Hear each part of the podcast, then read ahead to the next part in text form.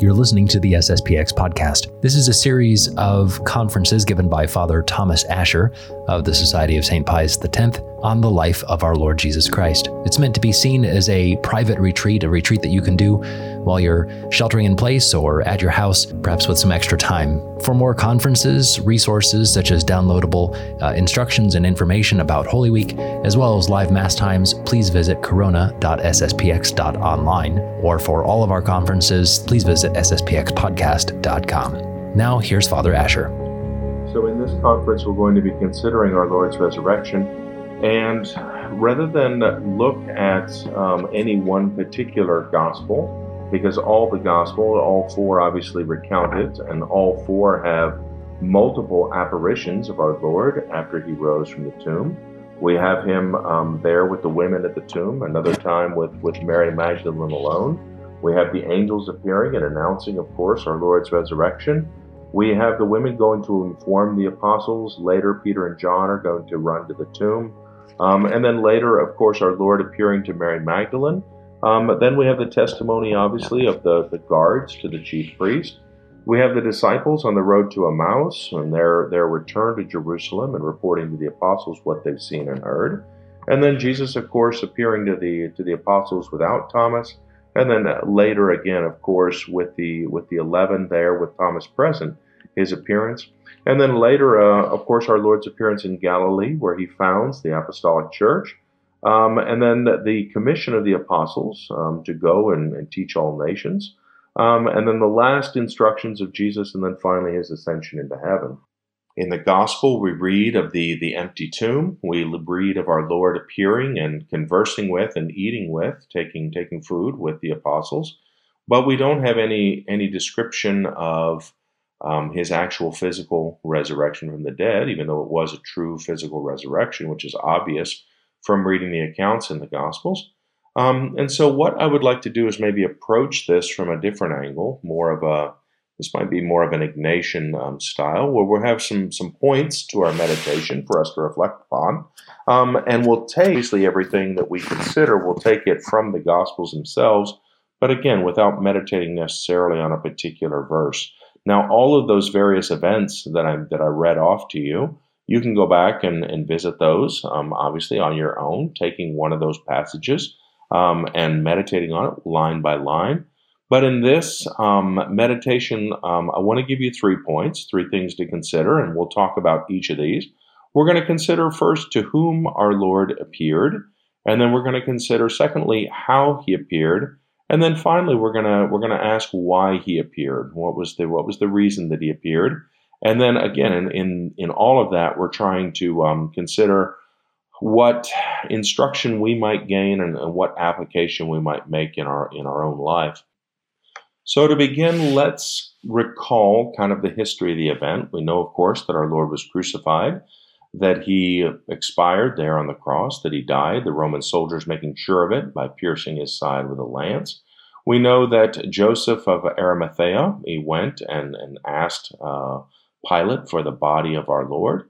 We know that he and Nicodemus, of course, removed the body from the cross and then um, took it to a, a new tomb, Joseph of Arimathea's tomb, and there our Lord was buried with our, our Blessed Mother arranging him in the tomb with her own hands. We know, of course, that it was a true death. Our Lord, and that's that's really amazing. You know, God can't die, and yet on Good Friday we can say that God died, and we can say that because, of course, of the human nature that God united to Himself uh, in the person of the Word, in the person of our Lord. Um, it was a true death. When, when we die, our body and soul are separated. And of course, our Lord Jesus Christ, He breathed forth His Spirit, His soul separated from His body, and it descended. We say in the Creed that it descended into hell. But of course, we, we understand by that that it went to the place of the dead, the limbo of the fathers, or the bosom of Abraham, however we might want to label it. But it was the place where the just from the Old Testament were detained, because the gates of heaven, of course, were closed until the until the Messiah would come and redeem them. And he announces there um, his victory. We can imagine, you know, that's that's a whole nother meditation. Just meditating on all those those beautiful souls there and their longing for for years, for decades, for centuries, for millennia, And then one day, of course, our Lord coming and, and appearing. And imagine, you know, of course, the joy that must have flooded their souls with when he announces that, you know, very soon we will we will be entering, you know, into my father's house. We, you know, they will be receiving the beatific vision, which had been denied them, of course, for, for so long. So our Lord is there with them for, for three days, or for part of three days at the very least. And then at some point, of course, his soul is going to go and reunite itself with the body, and our Lord is going to live again, and he's going to appear to many. Um, so, the grace I would say that we're looking for here is really the grace to participate in the joy of our Lord and the joy of the Blessed Virgin Mary um, in this victory. You know, joy is that that uh, passion that's going to make us generous you know, when we're joyful, we're, we're, we're ready to, to slay dragons, we're ready to do great things. And then, of course, when we're sad, you know, it, as we said before, it, it tends to debilitate us. And so we really want this joy um, that our Lord has promised us, this joy that the world cannot take from us. So let's look at the first point and consider firstly to whom our Lord appeared. Now, it's generally agreed that he appeared first to his Blessed Mother on account of her dignity, um, and also because she participated, we can say, the most in the sorrows and in the opprobrium of his passion.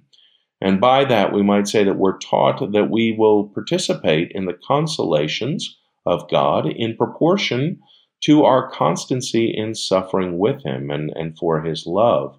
Now, it's not mentioned in the Gospels that our, that our Lord went to, to see first his Blessed Mother, um, our Lord did confide to St. Teresa of Avila that he had to spend a very long time um, on Sunday morning, on, on Easter morning, consoling his Blessed Mother.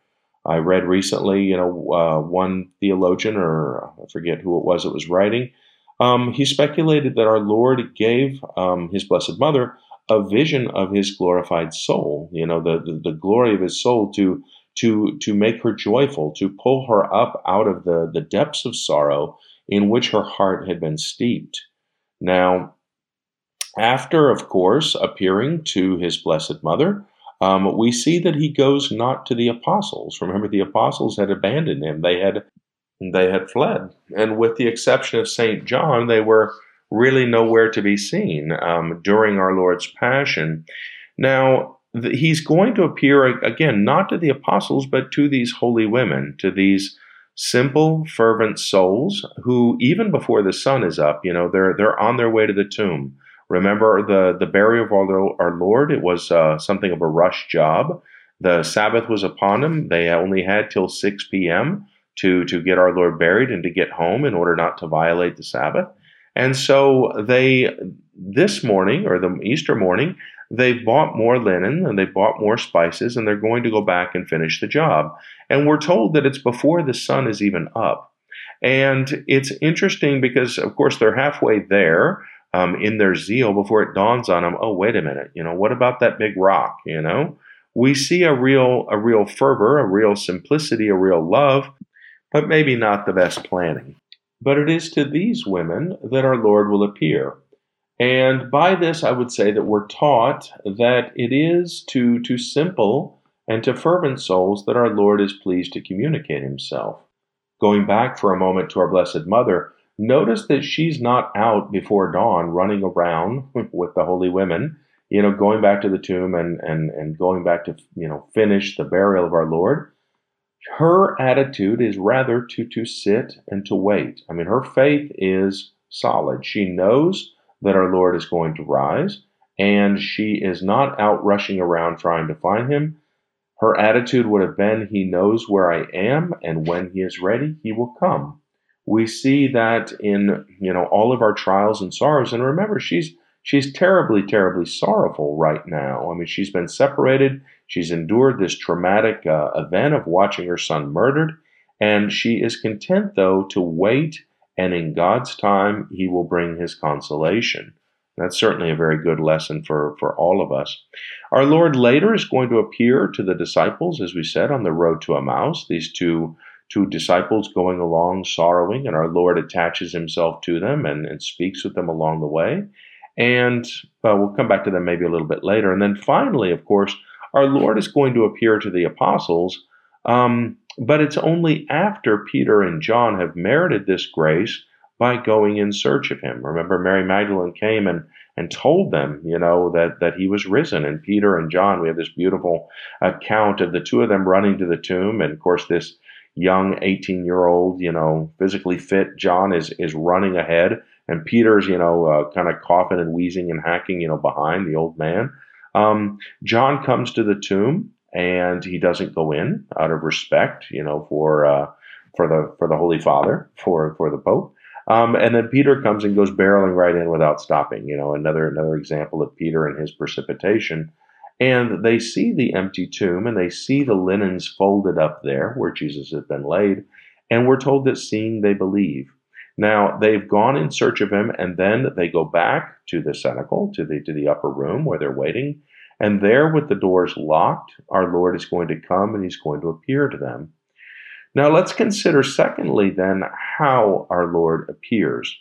Now, we can say that the unifying theme throughout all of the apparitions uh, of our Lord to, to those to whom he appeared um, is that his, these apparitions brought joy and consolations um, to the souls of those to whom our Lord appeared. We think of, of you know Mary, we think of Peter, we think of the disciples, as I said, on the road to Emmaus. Remember, he's speaking to them and he's explaining to them that, okay, why are you sad? I mean, wasn't it necessary that the Messiah suffer? And he goes back and he and he and he explains to them all of the scriptures and all of the prophecies, and he's telling them effectively that it's only through the cross that we are going to attain to glory. And so, if the Messiah was going to have this glory, if he was going to redeem us, if he was going to have this victory, well, then obviously there had to be these crosses.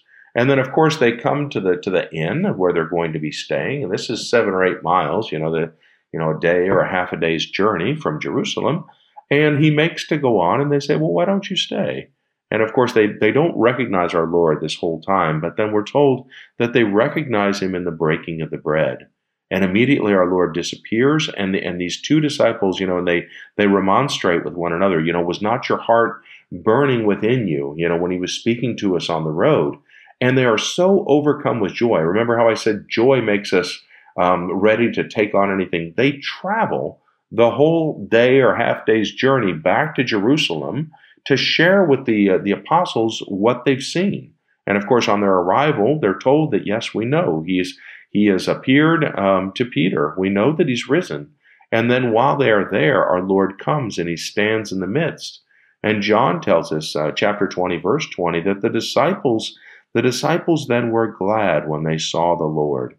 And this joy and this peace and this consolation, we can say, it's by this that we recognize the signs of the presence of our Lord. We recognize the signs um, of the presence of our of our guardian angel, of the good spirit, um, the action of the good spirit in our souls. It is it is one of peace, joy, calm, resignation. And the presence of the evil spirit is just the opposite. He, he announces himself, we can say, with obscurity, with trouble, with depression and agitation. Whereas again, the good spirit brings light and peace and interior consolation. And we should remember too that to lose these consolations, it's enough to bestow um, too much of our thoughts, too much of our affection, too much of our heart on exterior things. All right, seeking first the kingdom of God and his glory, and everything else then will come to us. Lastly, then, let's reflect upon why our Lord appeared. Now, the first reason we might say that our Lord appears is to strengthen the apostles' faith, which was still very much hesitating. You know, they have they believed in him, they professed their faith in him, and yet, seeing his weakness, their faith was shaken. They saw him who they believed was the salvation of Israel, the, the Messiah, the chosen one, you know, even the Son of God, the true Son of God. They saw him apparently weak, apparently helpless, you know, arrested, beaten, scourged, crucified, died, buried. Um, their faith was really um, in a state of upheaval. And of course, our Lord then comes to strengthen that faith. You know, they they our Lord did not have to appear, for example, you know, to the apostles. You know, he could have left them simply with the testimony of the holy women. And yet our Lord in his goodness, he comes to strengthen their faith. The second reason that we're going to say that he, he appears, you know, the second why, is to prepare them for a long separation. You know, our Lord, He's been with them these, these years of His public ministry. He's going to be with them these 40 days, on and off, you know, after His resurrection, before His ascension into heaven. Um, but they are not always going to have the consolation of His physical presence. And so our Lord is there consoling them and preparing them then for the time when He won't be with them and I'm doing this conference right now in in the uh, you know the Corona crisis of 2020, and of course we're all sheltering in place. We're all cut off from the mass and the sacraments and and the uh, the normal channels of grace. We're we're forced, like the apostles, to hide, you know, in our homes, so to speak. Um, and we have been forced to endure a, a long separation from the sacramental consolations that, that God gives us. And hopefully, you know, when, when things go back to normal, we will have that consolation again, and yet we will be able to use them then to prepare us for the next time that this happens, because unfortunately, this probably is not the last time that, that we're going to be deprived of, uh, of the sacraments. You know, you think about um, in the history of the church during times of persecution, how many times the church was forced to go underground we think about the Japanese Catholics that, you know, 250 years or more without the Mass, without Holy Communion, you know, being forced to rely on spiritual communions, on their Holy Rosary, on the, on the devotions that they had. We too can be uh, separated from God, you know, we're separated from what is familiar to us. And our, and our Lord, um, again, He gives us those consolations precisely to prepare us for the times of separation or desolation. Lastly, then, our Lord appears to them to animate them to a spirit of sacrifice. Our Lord soon is going to um, send them out to the four corners of the world to go and to preach the gospel. And every single one of them is going to endure martyrdom. I mean, even if St. John, uh, the beloved St. John, even if he dies an old man, you know, uh, a uh, hundred years hence, um, he still um, had to endure martyrdom. The many times that he was, you know, tortured and suffered persecution for the sake of our Lord. Now, these are the reasons, all right, these three reasons to strengthen the apostles' faith, to prepare them for the long separation, and to animate them to a spirit of sacrifice, you know, to encourage them, to give them this joy that will make them heroic in his service. And I would propose, and I think it's um, it's something we can probably all agree on, that if our Lord grants us um, these interior visits, if our Lord appears to us, and I don't mean certainly in any kind of mystical visions or anything like that, but our Lord does make his presence felt by the interior consolations, the light, the grace, the strength that he sends us. If our Lord grants us these interior visits, it's for the same reason. It is in order to strengthen our faith. It is to prepare us for the interior separation that's going to come. You know, we have our consolation, our times of consolation, when we have that joy, you know, drawing us toward in a positive manner towards things eternal. But then there's also times of darkness and desolation. We have that separation. And our Lord, of course, when He grants us those consolations, those interior visits, it's also to animate us to the spirit of sacrifice, to the sacrifices that He will soon ask of us. These are the reasons why our Lord appeared to the apostles and, and the holy women and the disciples. And this is the reason why he appears, quote unquote, to each one of us in prayer. So, um, I'm going to leave you then with these three points to, to reflect upon and to consider. And I was thinking, since it's only been 18 minutes uh, of a conference, I might just throw this on for uh, well, just a, a, little bonus track. It's a poem titled Limbo by a sister, Mary Ada. Um, it was a poem that uh, Father Beck shared with me, and it concerns our Lord um, and his descent into hell, or his descent, as I mentioned earlier at the start, um, his descent into the limbo of the fathers or the bosom of Abraham. And as I mentioned, we're, try and consider the joy that must have flooded the hearts. I mean, what kind of joy or celebration would there be when after thousands of years, you know, waiting for our Lord, suddenly he's there. Um, so listen to the poem and see what you think. So, the ancient grayness shifted suddenly and thinned like a mist upon the moors before a wind. An old, old prophet lifted a shining face and said, He will be coming soon. The Son of God is dead. He died this afternoon. A murmurous excitement stirred all souls. They wondered if they dreamed, save one old man who seemed not even to have heard. And Moses, standing, hushed them all to ask if anyone had a welcome song prepared. If not, would David take the task? And if they cared, could not the three young children sing the Benedicite, the canticle of praise they made when God kept them from perishing in the fiery blaze? A breath of spring surprised them, stilling Moses' words. No one could speak, remembering the first fresh flowers, the little singing birds. Still others thought of fields new plowed, or apple trees all blossom bowed, or some the way a dry bed fills with water laughing down green hills. The fisher folk dreamed of the foam on bright blue seas. The one old man who had not stirred remembered home. And there he was, splendid as the morning sun and fair, as only God is fair, and they, confused with joy, knelt to adore, seeing that he wore five crimson stars he never had before. No canticle at all was sung, none toned a psalm or raised a greeting song. A silent man alone of all that throng found tongue, not any other. Close to his heart when the embrace was done, old Joseph said, How is your mother? How is your mother, my son? So, this concludes the stay at home retreat with Father Asher. We hope uh, you enjoyed it, and we hope that you'll maybe take five or six days to uh, come and make a real retreat out here at St. Aloysius Retreat House or at Our Lady of Sorrows in Phoenix or St. Ignatius Retreat House out in, in Ridgefield, Connecticut, whatever one is, is closest to you. But take the time. It's it's some of the uh, the best um, best invested days of your life, guaranteed to come and spend spend a week with just alone with our Lord, climbing that mountain to be close to Him. So I look forward to seeing you out at St. Aloysius Retreat House in Los Gatos, California sometime soon. I'm Father Asher. Take care and God bless you.